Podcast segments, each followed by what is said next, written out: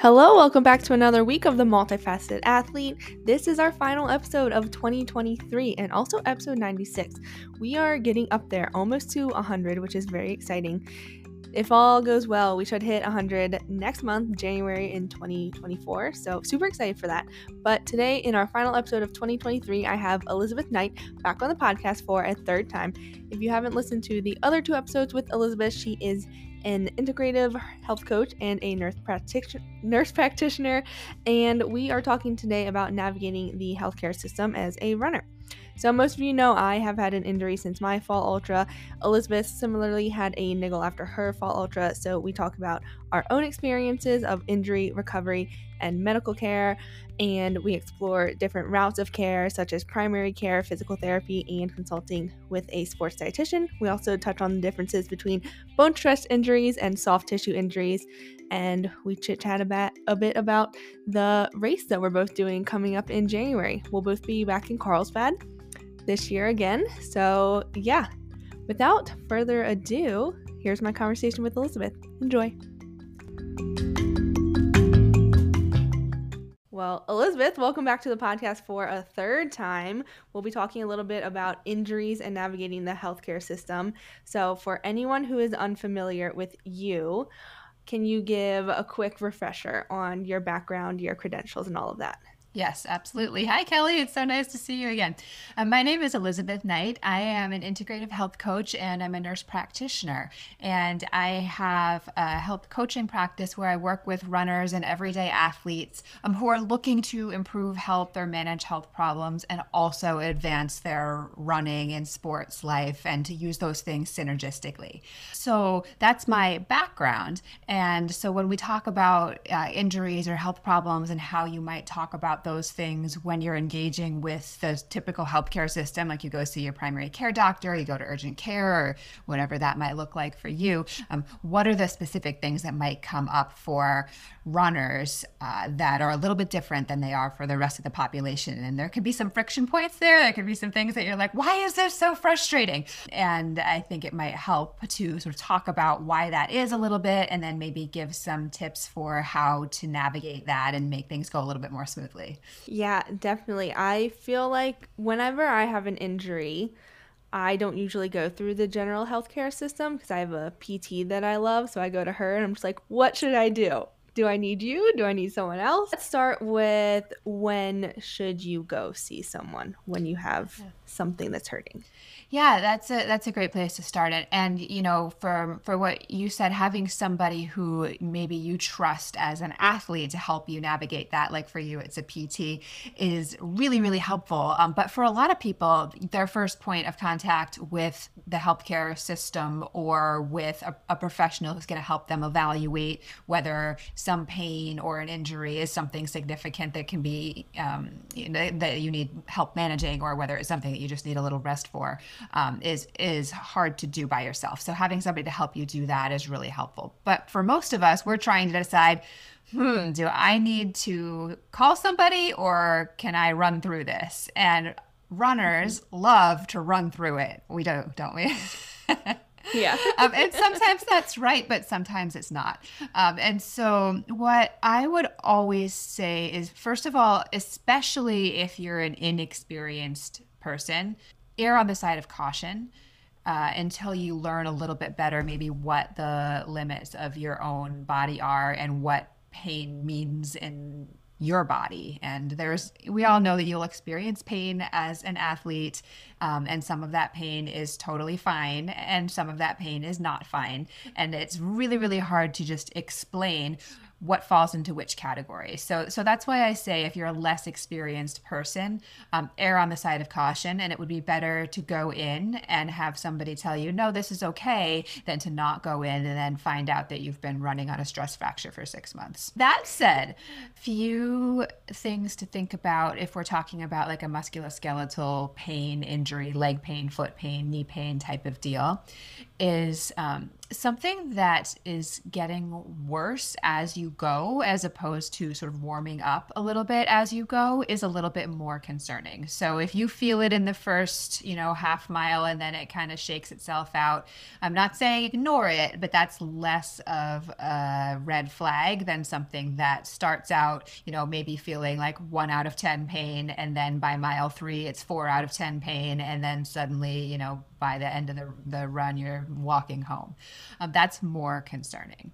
Another one is if you're having pain at night or at rest in a body part, and not just when you're running, or when you're walking around and not just when you're running. So those are a couple of things that I would say, just baseline to look out for, and maybe consider getting an opinion from a professional, especially if you're not familiar with what that might mean in your body. Yeah, I feel like those are some of the questions I ask athletes as a non-medical professional, just to suss out, like, should I recommend they go see someone? Or it's either that or don't recommend. Or be like, okay, let's just like keep an eye on this and see if it gets worse, and then maybe go see someone. Because as you know, like, the unfortunate reality is not everyone has access to go see a professional. So it can be an additional challenge, and something's hurting, I think it might be bad, but also like maybe I don't have health insurance, or maybe I need to see a PT, but my state requires a referral and I can't get into the doctor until a month from now. So I know we're going to talk about some friction points, but if someone were to go to urgent care or their PCP, what kind of things should they like ask them, and what are some friction points they might experience there? Yeah, there's a few. And I think that starts with, who are you going to see? And so if you've made the call that, like, yes, I do want this evaluated by somebody, that it's one of those more red flag things, or you don't feel good about it, or a little bit of rest hasn't taken care of it. And that's another one that I often like to prescribe to, is like, what if you took 3 complete days off from running? How does it feel after that? So that's another one that you can kind of keep in your back pocket when you're trying to suss out, do I need to see somebody? Or maybe it takes you that long to get an appointment. And so that would be another time to say, like, maybe I can manage this. So if you decide that, yes, you do want to go see somebody, for most people, the point of entry is going to be primary care. And if you have a doctor, a nurse practitioner, a physician assistant, whoever it is, that's your primary care provider, that's a great person to see first. And one of the reasons for that is because that person can get to know you a little bit over time and understand sort of who you are as an athlete, because athletes will have slightly different needs than other people, and also often different values and priorities. So, a lot of the patients that a primary care provider sees are not active, healthy people with performance goals. And so for them, recommending, like, yeah, take it easy for 4 to 6 weeks is fine. But for you or me, that's like, what, are you kidding me? No way. I'm never going to do that. And so, building a relationship with a medical provider who understands maybe that you have a different point of view than some of their other patients on what's going to be helpful for you is good. So primary care for that reason, versus like walking into an urgent care where you're going to see a provider who you've never seen before and will probably never see again. That said, that's still sometimes better than nothing. And sometimes that's what's available to you, or you want to be seen soon, and that's the option. But you miss that sort of pre-existing relationship that you can build over time if you do that. So when you're seeing your primary care, if they are not somebody who already knows you well, or you're seeing a new provider, maybe in an urgent care type of setting, I think it's really important to talk to that person up front and let them know, like, hey, I'm a runner, I'm an athlete, I have typically been running, 45 miles a week, this pain is new, it's bothering me, and I'm concerned about it. And sometimes just framing things that way for the healthcare provider can be really helpful. because, you know, like I said a minute ago, they don't come into an encounter thinking like, oh, I've got an athlete here, for the most part, that most of their patients aren't going to be that way. And so what's concerning to you might not be concerning to them unless they understand the context that you're bringing. So that'd be just a really good place to start, I think, and sort of tell them what you're concerned about, when it's bothering you, and go from there. I think sometimes you'll hear from a provider also like, this just isn't really something that I'm worried about, like it just needs rest. And if you have a particular concern about it, maybe you've been talking to your coach or you've been doing some research and you think like, this could be a stress fracture, you know, ask your provider if they have considered that and talk about it with you, because that might not be on their radar screen if they're not looking at you and thinking athlete, if they're looking at you and thinking, you know, regular patient.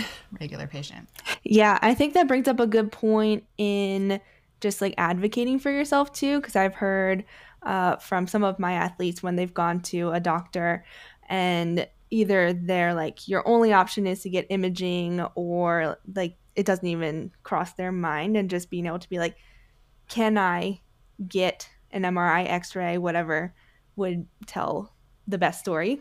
Depending on the pain. Like you're saying, sometimes it's not the first thing that doctors think of or at all. And especially if you are able to pay for that kind of thing and you want the peace of mind, not saying everyone needs to get imaging, but sometimes it can be nice to get it sooner rather than later, especially if it is like a stress fracture, like you're saying. Yeah, I mean, I think that's important, that piece about advocating for yourself, because I think that as runners who are going to continue to be active and who have physical activity, and often quite high level physical activity, as part of our lives and part of our health promotion, right? This isn't something that exists separate from the health space, that it is important for us to advocate for an accurate diagnosis, which is sometimes not important for somebody who is going to be able to rest it off anyway and not really need to get back as soon as possible. But for a runner who wants to train for, you know, a spring race, to be told like, let's just kind of wait and see, it is not necessarily appropriate. And so, yeah, that piece of advocating for yourself, I think, is helpful. And, you know, another just piece of context is, you know, we were talking a couple of times about stress fractures, and we'll talk about why in a minute, but stress fractures happen in a subset of the population, which oftentimes is related to things like underfueling or red S, of energy deficiency in sport, which is not a concept that the average primary care provider who's not a sports medicine specialist may even be aware of. They probably are thinking like, oh, the female athlete triad is a thing, and they might associate that with like, you know, gymnasts and college runners, but not necessarily with like a 40-year-old runner who does trail races like me. So it's important to know your own risk factors, because you may sometimes have to use that to advocate for yourself in a medical context. Yeah. And I've definitely had athletes who have had to bring that up with their providers, be like, could it be this? Not necessarily with injuries, but just like, I'm feeling more tired than lately. Something feels off. And that goes along with advocating for yourself, being like, you're brushing this off, but I know something is not right. So can we explore maybe these other things that I know of in the athletic population that maybe you're just not thinking about, or it's such a small subset, like you're saying, of what you see that it doesn't immediately pop to the top of the mind. Yeah, that's right. And that there are some things like, we talk about iron all the time, and iron deficiency is extremely common in athletes in general and runners in particular. And we may have a different standard for what's a sufficient iron level than applies to the general population. You know, the laboratory reference ranges for normal are based on population averages. And if we were to take a population of athletes and use that as the reference range, it would look quite different from the general population. But that's not how those numbers tend to be interpreted. So I don't know, you maybe would have a ferritin level check to evaluate your iron status, and it could come back at 15 or 20, and your doctor could say, that's fine. But we know that for a runner or an athlete, it would be much better if it were 40 or 50. So that kind of context to bring to your provider to say, hey, for somebody like me, this might look a little different, and I'd really like to know this, can be helpful. And not to say that every doctor is going to have that sort of knowledge gap or that approach, but many do. And if you find yourself, frustrated, being like, they're not taking me seriously, sometimes bringing that background and context in with you to help the doctor frame their own thought process can be really helpful. Yeah. So let's talk about the blood test results for a second. If you were to get your iron checked, like you were saying, maybe some other biomarkers, and your provider's like, everything looks fine, how do you talk to them about, are you considering the athletic population, or do you find those ranges yourself if the provider isn't aware of them? Yeah, that's a good question. I think there are a couple of ways to do that. And that oftentimes means looking to another type of professional who maybe is more specialized in working with athletes. And sometimes that would be like a sports dietitian could help you with that. Or you might look to somebody like me who does health coaching specifically with athletes. But I would say look for credentials and don't just kind of go for anybody who calls themselves a coach or a nutritionist, because those are really broad terms and they may or may not have any sort of licensure or actual clinical expertise to back that up. And anybody can Google, what's the iron level that's appropriate for a runner? And some people will do that and then give it out as professional advice from a coaching role, which is maybe not appropriate. So somebody who has the education for that. And so, a dietitian or a coach with a medical or physiology background might be able to help you interpret that better. Good. Yeah. I feel like the only thing that I know of outside of the healthcare system is Inside Tracker, that they say they use the athletic populations, but it's good to know that you can go with other people for help if you don't want to go that one route.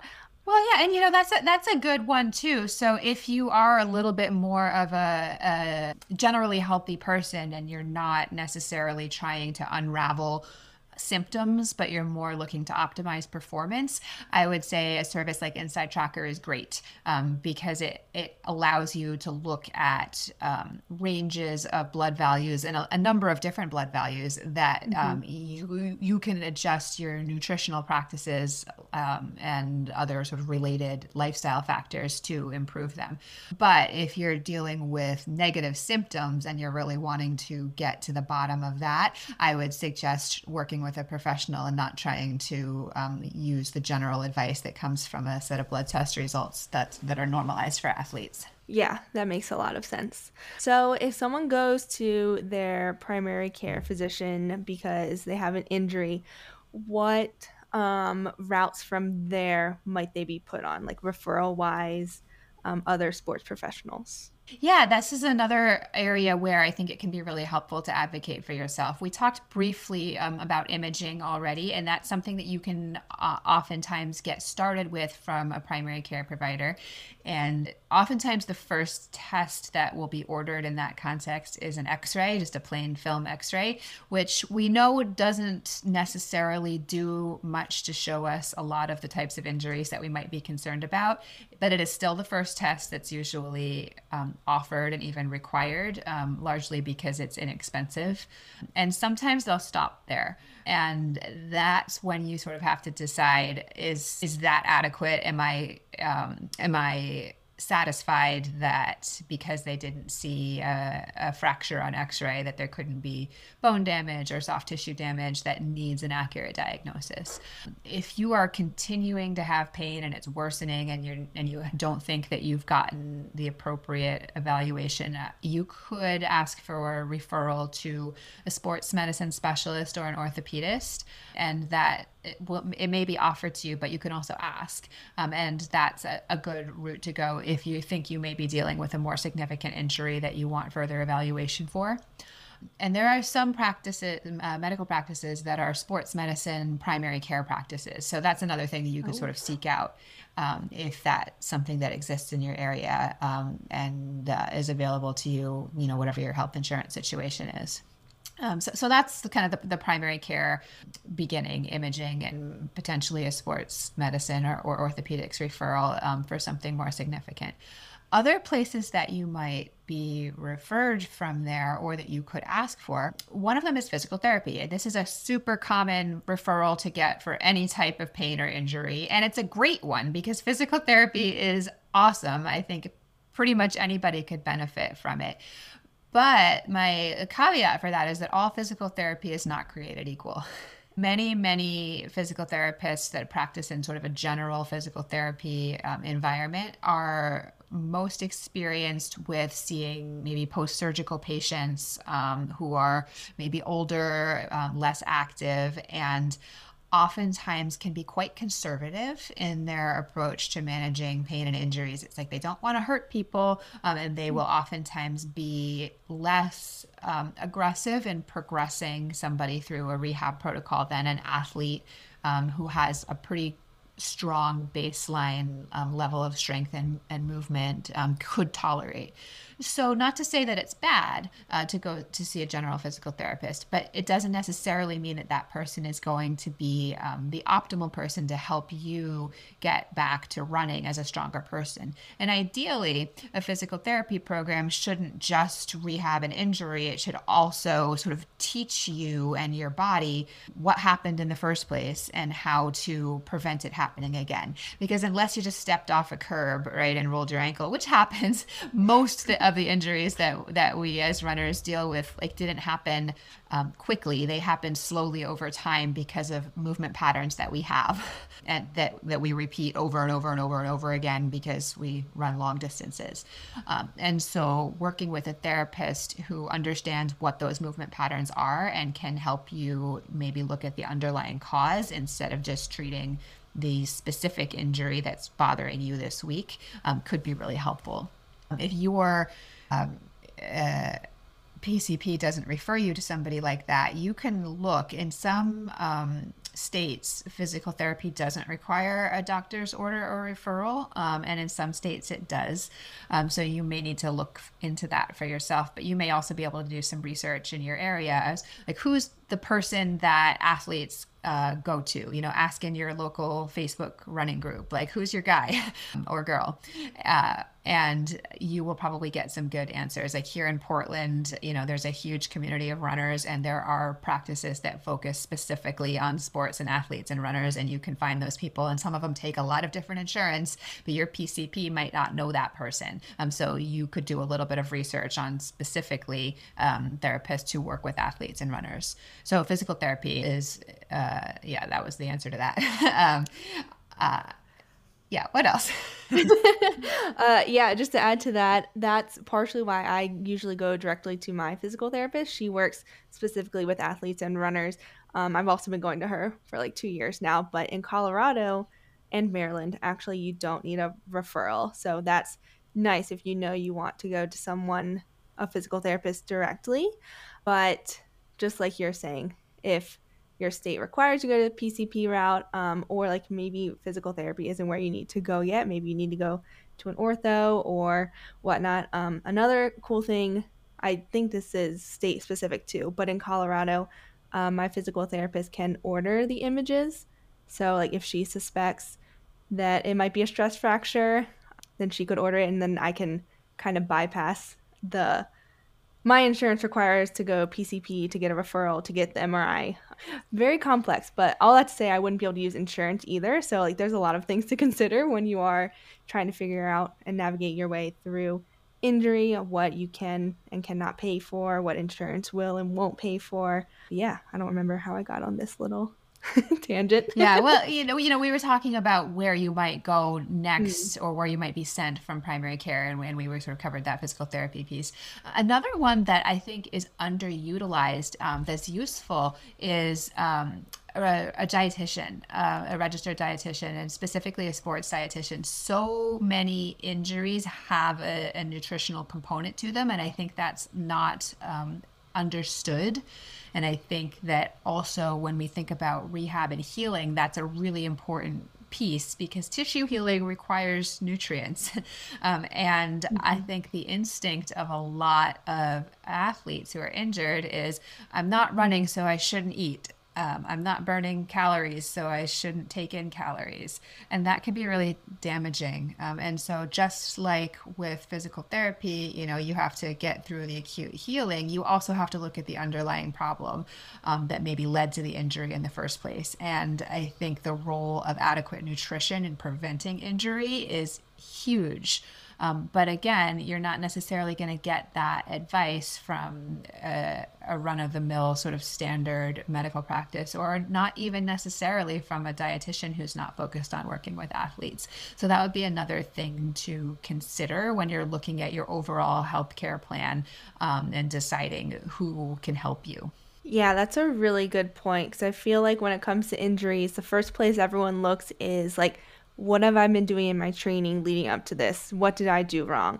And sometimes it's not something you did wrong. Sometimes it is like your gait could be altered in some way, or like you did too much too soon. But like, just like you're saying, I feel like I see it with athletes. And as a coach, it's challenging because I am not, my scope is not nutrition. So it's hard to be like, okay, like I can ask, how is your nutrition? Do you feel like you're fueling enough? All of that. But I can't be like helpful, super helpful in that area, especially not knowing the specifics of what my athletes are and aren't eating. It's because that's like, again, not in my scope. So yeah, working with a registered dietitian that works with sport athletes specifically is really useful. And I think even like if you're not injured and you can work with someone, that is really beneficial just to like prevent something from happening. You know, and we all want to sort of do it by ourselves, I think, and we'll put off getting the kind of help and assistance that could be really helpful until we have to. And I think that's why we sometimes talk about an injury can be a gift in a way, because it can force you into figuring those things out a little bit and going forward to be stronger. But something else that you just said that I wanted to pick up on was this idea that like, what did I do wrong that caused this injury? And that idea that you must have done something wrong if you're injured is so pervasive, and it's really hard. I mean, I fall into that myself. You know, I'm a runner and I've had injuries. I don't know any runner who hasn't. And they happen, right?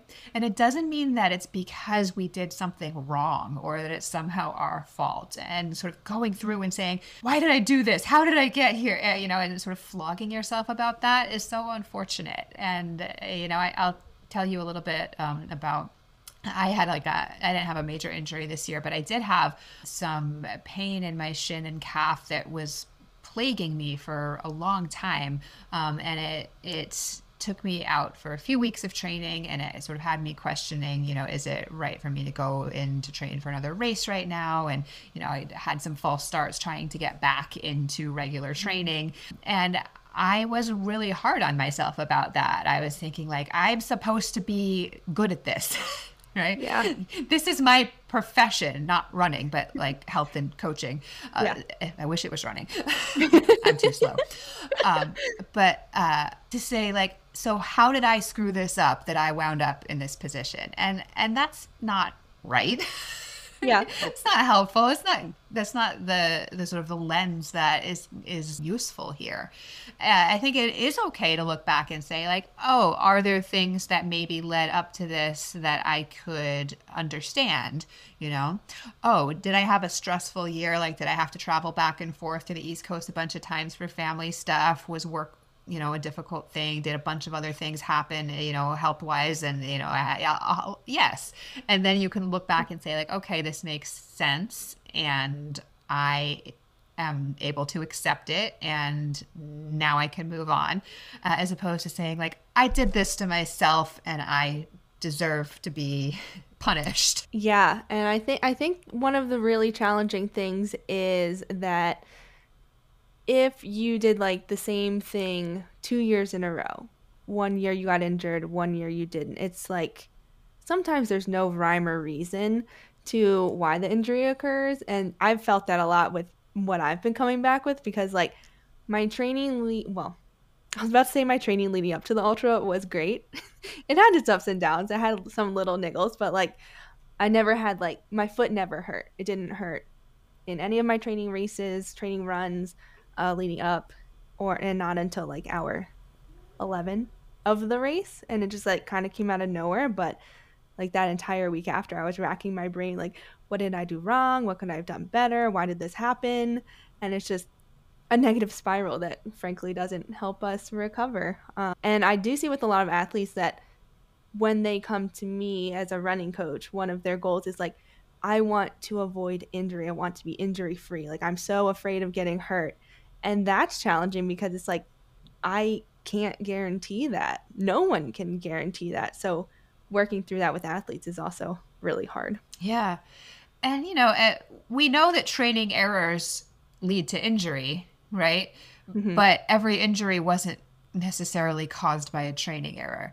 And so I think sort of keeping that in mind is really helpful. And, you know, yes, I see that in my practice too, because people come to me specifically often because injury has been a big part of their story and they're looking to avoid that and to prevent it. And there's not a one-to-one correlation between like, okay, well, we fix this thing and that goes away. Right? It is humans are complex, bodies are complex. And when I work with people on preventing injury, like, yes, we look at the specific mechanical stuff that might've been going on, but it's also that broad picture of health that goes into it when we talk about sleep and we talk about nutrition and we talk about stress that's going on in the rest of your life. That's a huge one that gets overlooked all the time. And you say, well, what does my work situation have to do with my foot pain?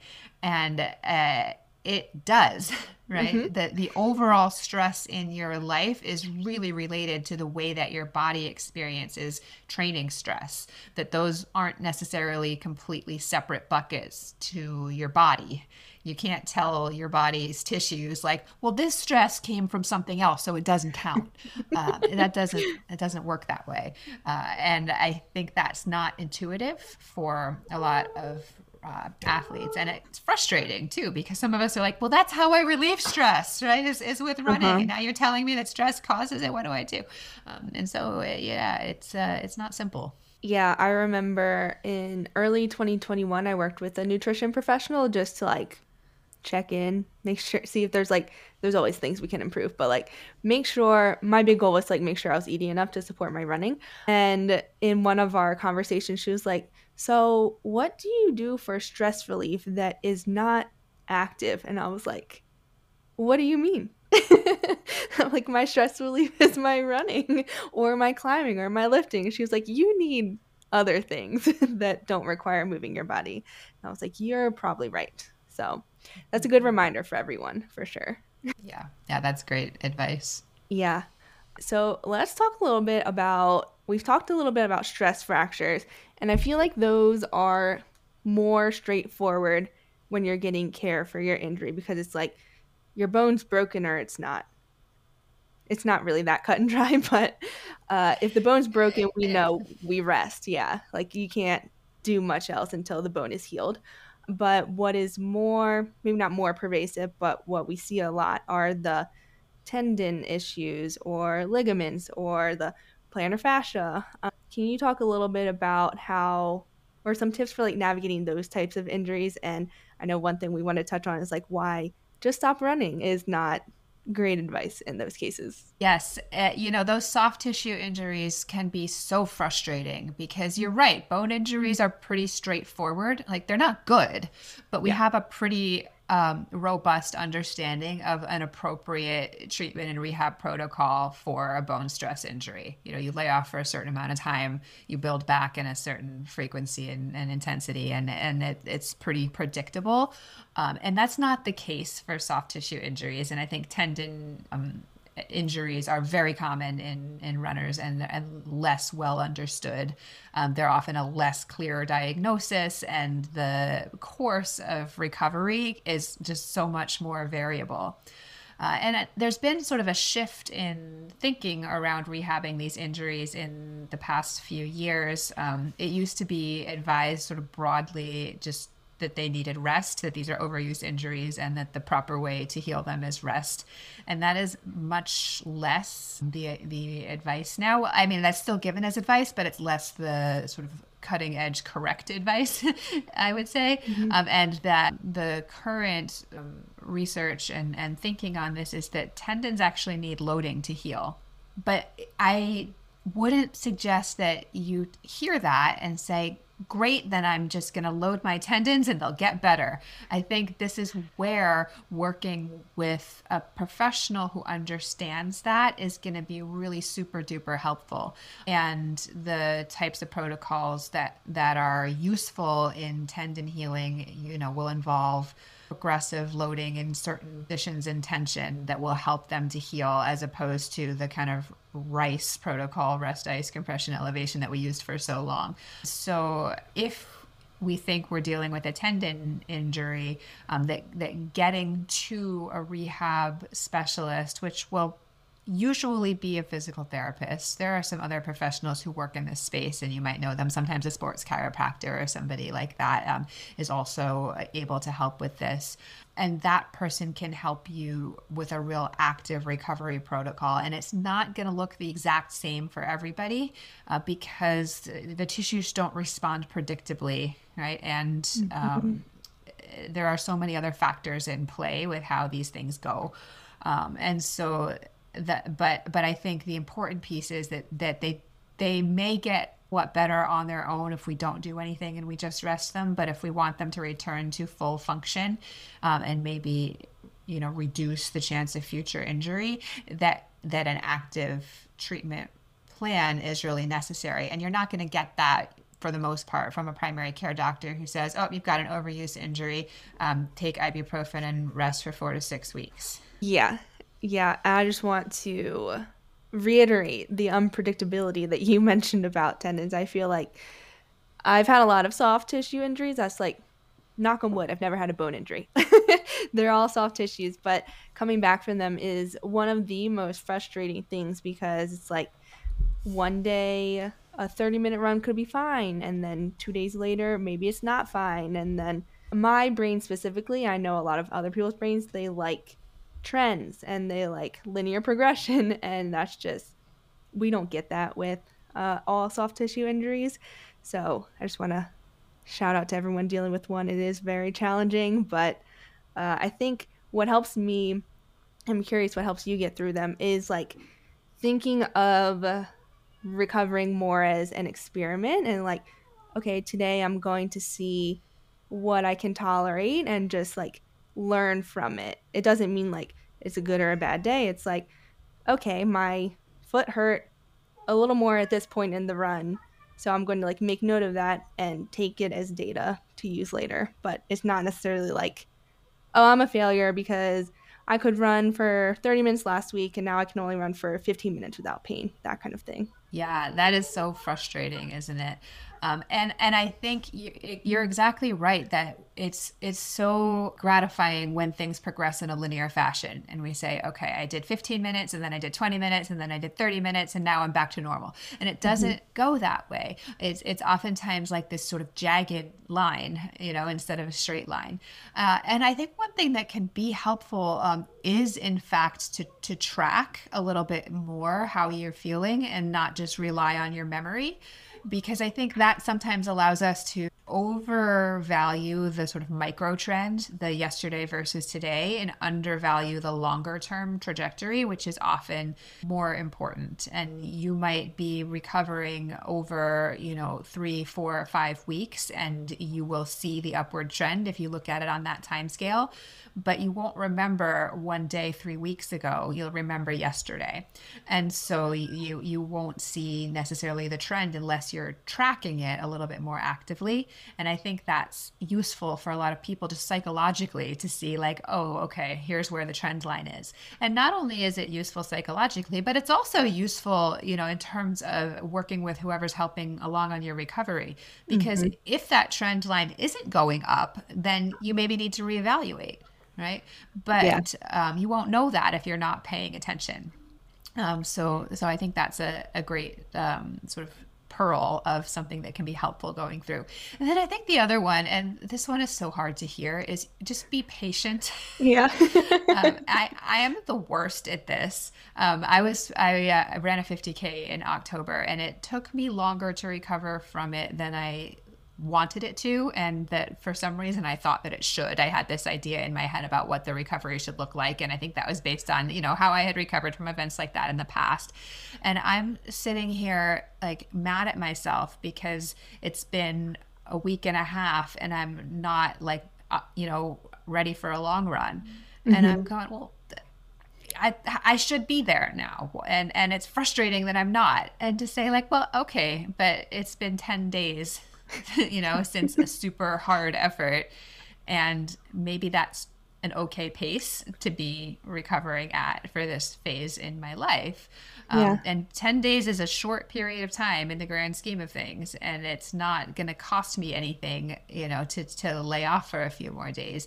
But I have a hard time maybe accepting that because it doesn't align with the expectation that I had going in. And so, again, this is like more of a mindset shift than it is anything to do with like how you actually change what you do with your body. But I think, for a lot of us, that's the missing piece. Yeah. Yeah. And just to add on to that, I got a question, I think it was last week on my Tuesday Q-Stay that I do, that was like, do you ever consider giving longer recovery than the 1 day for every 10 miles raced? Because this person is a DPT, and she was like, I feel like, especially for like the marathon, that is too short of a timeline. I was like, yeah, definitely I do. And I feel like it's trending towards I'm giving more time off as I like coach longer, because just like you're saying, there's no need to rush back in. And like, if we can take an extra couple days, even if it doesn't match what we think we should be doing, and that will like help us relate better, allow our bodies to recover more, then like that's definitely worth it. But it is mentally very, very challenging to accept, especially I feel like in the world that we live in with social media and just like seeing other people are always doing things, and it's like, oh, I want to be running, I want to be doing long runs, I miss doing this. And yeah, patience is one of the best things we can have. Yeah. And a rule of thumb like that, like the 1 day for every, I forget what it was, 10 miles about rest every time, yeah. is fine, but that can also, I think, set up unrealistic expectations, because there's no one recovery rule that's going to work for everybody. And there are so many variables that go into what's going to make you recover at whatever rate you do. How old are you? How hard did you go? Is this your first marathon or your 24th marathon? What was the weather like? What was your fueling like? That to say that there's a rule that will answer that question. If there were, then like you and I would be out of a job, right? Yeah. But I think that because those sort of rules of thumb are out there, that we kind of forget that they're not that good. Mm-hmm. They're not that perfect. They're not applicable to everybody. And we think like, well, if I fall outside of that, then there's something wrong with me. No, there isn't. Yeah. Yeah. I was just going to say the same thing. And I feel like, especially with like, we see people doing run streaks for like multiple years, and like that's fine for them. If it's working, good for you, but not for me. Exactly. And like, I think some of the things we see, those people are the exception, and we shouldn't take them as the rule kind of thing. And I do think we are seeing a little bit more, at least some of the people I follow, I've seen them taking a lot more time off after like their big races, which is nice, because a lot of us do suffer from, I constantly want to be going, I constantly want to be training for something, what am I doing next? And I actually think that, I think that's partially an error that I made, because we're both doing the San Diego race again, which is mid-January. You're doing the half, I'm doing the 5K again. But I'm kind of jealous. The 5K is so painful, although half marathon. I know, but it's over sooner. That's true. I'm actually curious if this is the same for you, because I have felt a lot of pressure because I don't want to just run that race for fun. Like, I'd rather race it. So I feel this pressure to get back to or like I felt the pressure to get back to normal training after my ultra, which obviously didn't happen. So that's like been an extra layer of struggle. Was it similar for you? Yeah, it is. And, you know, when I think about this, I have run the Carlsbad half before a few years ago, and I have it in my head that I have to run it faster than I ran it a few years ago. Mm-hmm. And I mean, that's a personal goal, and it's good to have personal goals, right? They motivate us, they move us forward. But I guarantee you, I'm the only person who knows what my time was the last time I ran it. Yeah. Guarantee. Like, my husband doesn't know, my coach doesn't know, my mom doesn't know. Like, it's just me. I'm literally the only person who cares. And so can I use that as a motivator, right, to get me to work as hard as I need to get to the start line ready to go, but also not let that be something that detracts from my experience, right? So I can have that number in my head, you know, so I did my tempo run this morning, and I was like, okay, here's the pace that I'm going to be running, and I can feel it in my legs. It feels good. I can do it. And that's useful, right? It's useful to have the goal for that reason, mm-hmm. but it would cease to be useful if it became something that I bludgeoned myself with. Yeah, definitely. But I am excited to see how you do in the half, just because I'll be in that place. Yeah, right. Yeah. Actually, when you were recovering from your ultra, or the shin and calf niggle that you had? Yeah. Which route did you go to take care of it? Yeah, so I started with just taking a little bit of time off.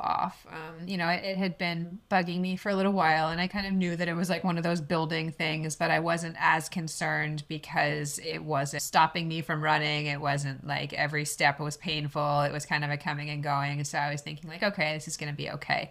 And it didn't get better the way that I hoped that it would get better. So I did eventually go and see my primary care doctor to talk about it a little bit. And we just sort of said, okay, here's the situation. And because she knows, you know, me as a runner and as also somebody with a healthcare background, we were able to sort of talk about it and say like, I don't think I have a bone injury, but I do know that I did this like larger volume of effort and training with hills than before, and so I want to make sure that I'm not thinking about that all wrong. And she kind of agreed with me that was unlikely, and so I went back to see physical therapy for a little while, who, you know, did some actual hands-on tissue work with me and helped me heal through the acute phase of it. And now I've been working through with a physical therapist here who works with runners on more of a longer-term strategy to suss out what was going on that caused that flare-up in the first place. So that's how I've been managing it. It was, starting with like just rest and lay off for a little bit, and then I was concerned enough to want a medical opinion, got that agreement, and then went back to physical therapy. And I think that's a pretty common route to go, as long as you are sort of open to listening to your doctor, but also understanding the context. Yeah, definitely. Do you have a PT you want to shout out in Portland? Because I know there are some listeners there. Yeah, so the physical therapist who I know here in Portland is Matt Walsh, who works with a lot of runners and trail runners. He's an Australian gentleman, great history of success, and really open-minded and expert. So he works out of Evolution Healthcare here in Portland, which is a great facility. Perfect. And I'll link his information for anyone who is in Portland and might be in the market for a physical therapist. Is there anything that we haven't talked about in this conversation yet? I mean, not that you and I haven't talked about the healthcare thing. Yeah. But I'm looking forward to seeing how you do in your 5K in San Diego. I'm scared. It's going to hurt, right? It is going to hurt. Yeah. I'm doing a 5K time trial this weekend, so I have like an idea of what to expect. I'm like similar to you. I feel like, oh, I should be faster than I was last year. But then at the same time, it's like, Kelly, you haven't been training for 5Ks this year. You've been training for a 50-miler in the mountains, which is very different. And also, if anyone hasn't listened to, what was that, our second recording together, we talked a lot about loving the 5K and also ultras, so and how they can be together in harmony. But yeah, if you're training for an ultra and then going pretty quickly to a 5K, you might not be quite in 5K shape yet. Yeah, right. It's opposite ends of the spectrum. And, you know, it's so good for fitness and it's so good for fun, but like, boy, it's a challenge. No, I did a track workout yesterday and I was just thinking to myself, well, one, I was procrastinating, and then I was like, I'm literally choosing to do this and put myself through pain. So like, I might as well just get it done. Like, no one's forcing me to do this, which kind of was like a freeing realization, because it was like, I don't have to do this. I'm choosing to do this. Yeah. Yeah. Remind yourself of that at mile 2 of the 5K. You know, at least at Carlsbad, it's an out and back. So you know exactly where halfway is. And then you have that hill when you come down the overpass. Yeah. You also know exactly how many people you need to pass if you want to win. That's so true. Yeah, that 180 turn, though, is going to get me again. It got me last year. It's just like so aggressive. Yeah, no tippy shoes on that one. The half marathon, is that an out and back too? Yeah. But you guys actually get to go to see the coast, right? Yeah, a good portion of it is along the coast. It's a really beautiful course. Yeah. And then it comes back that way. Yeah. And my husband, Max, is running it as well. Fun. Yeah. He ran it last year. It was his first half that he'd ever done. And he decided he had a good time and he wants to do it again. So he'll be out there too. Nice. That'll be so exciting. Is he going for a time, or is he more for fun? Mm-mm. He's more just like, I think I can run 13 miles. Let's find out. I love that. I know. I love it too. Yeah. It's very refreshing, because I feel like we are in the population that is more time and performance driven versus, I guess it depends which sector. I feel like in trail running, it is more of the, well, let's see what I can do today. You know, it's so funny because that's how I am as a trail runner. But now, like, here we are on the roads and I'm like, if I'm not running 7:45s, then I quit. Yeah, I know. I don't know what it is about the road, but it brings out the competitor in me. I know. Me too. Yeah. Well, but, you know, fortunately, we're not competing against each other this year. I know. And last year we were in different age divisions, so there was that. Yeah, I think we will probably always be in different age divisions. I think it depends on the race. There's one 5K around here that they do, like, it's like 13 to 19 and then 20 to 49. So would be in the same division. Well, I am pursuing the strategy of getting older so that my times can be slower. And so far, it's working out really well. I turned 40 last year, which is a great one, because you jump up right to the bottom of the new age group and then you can, you know, kick some butt, take some names. That's true. Although I feel like the women in their 30s right now who are around me, they will not be slowing down once we all hit 40. Yeah, it's true. It's actually like the late 30s and early 40s are a really solid group of competitors in the women's field. It's inspiring. It is. Yeah, we just have to wait until I want to be. There's this one race out in Vail that I usually do. I didn't do it this past summer, but there's always like this one woman. I want to say she's in her 80s, and I feel like she always wins her age division because it's like her and someone else, because there's not many people in their 80s running trail races, but I aspire to be that. Yeah, goals. Yeah. But yeah, before we just keep talking about random stuff, where can the people find you? And yeah, let's just remind them.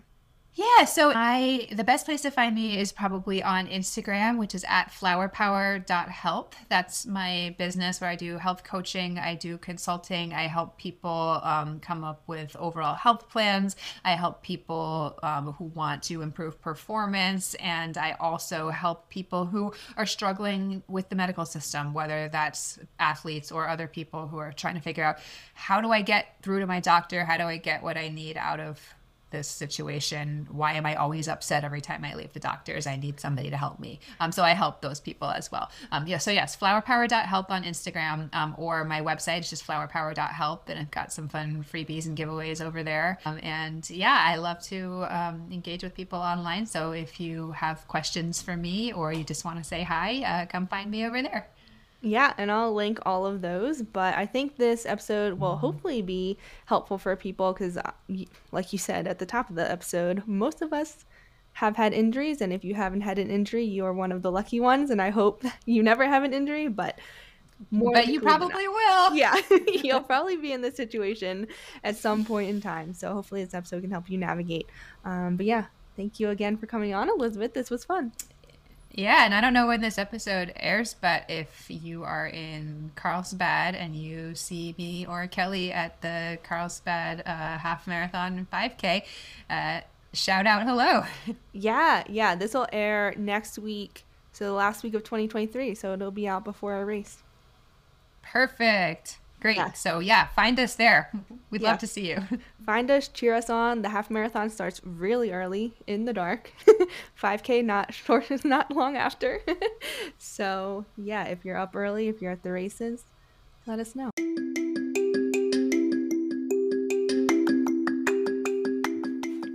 That's a wrap on this week's episode. Thank you so much for listening to this. If you like this podcast, please rate, subscribe, review everything you do for podcasts wherever you listen to them. It helps me out immensely and helps other people find this show and just spread my message. And if you haven't already, connect with me on Instagram or TikTok at Coaching Clutz. You can also find me at my website, coachingclutz.com, if you're looking for my coaching services or any of my running programs. And I will talk to y'all next time.